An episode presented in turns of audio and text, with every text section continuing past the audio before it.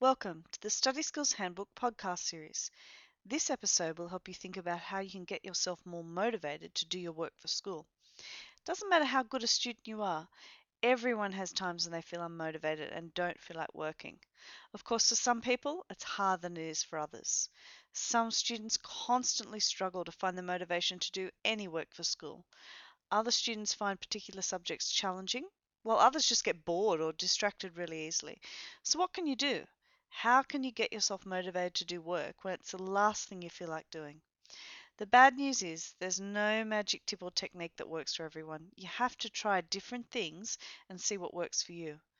It's good if you can come up with a range of strategies that you have available to you that you can use when you aren't feeling motivated. Something that really does help is to have some idea of what you might like to do when you leave school.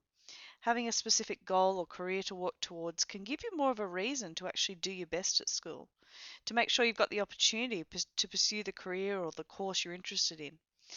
Unfortunately, majority of students really have no idea what they want to do when they leave school, and that's to be expected. So this isn't a lot of help for some people. Still, it's an avenue to explore and something to start thinking about.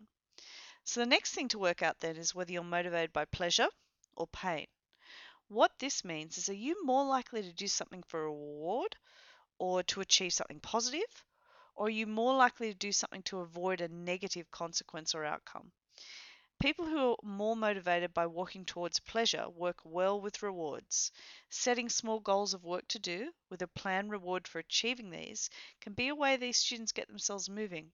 For example, a student might set themselves the task of working on an assignment for 20 minutes with the reward of watching a TV show at the end of that time.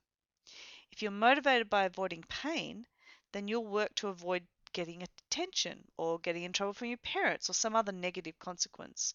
Reminding yourself of what might happen if you don't do your work can help these people.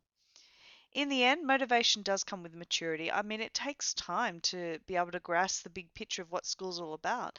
It takes time to accept that you might have to do things you don't like or you're not interested in, but it's all part of completing your education so you can move to the next step. I think learning how to make yourself do stuff you really don't want to do is probably one of the best skills you can develop. Learning this sort of discipline makes all the difference later in life. I always laugh when I hear students say, Yeah, well, when I get a job or I'm in a career or course I'm interested in, that's when I'll be able to get motivated to do my work. It's hard for students to grasp this idea, but honestly, it really doesn't matter what you do or how much you love your job or your work. There's going to be things you have to do as part of that role that you don't like or you don't want to do. It might be boring paperwork or something dull that has to be done before you can get to all the fun stuff, the good stuff. But no job is going to be free of this if you're only able to make yourself do things that you really like or that you really want to do, your employer's not going to be very impressed. You've definitely got no chance of doing something like running a, your own business successfully, for example. But if you have the ability and the discipline to look at the big picture and to say to yourself that although the right now task might not be that thrilling, it's all part of the overall direction that you're heading, well, that's a skill to really be desired. And it's a skill you can definitely work on while you're at school.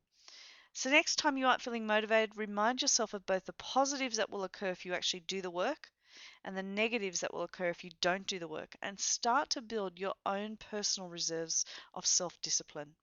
If you have any questions or would like to leave any feedback, comments or ratings for this podcast, just go to the podcast page, click on the link for that podcast.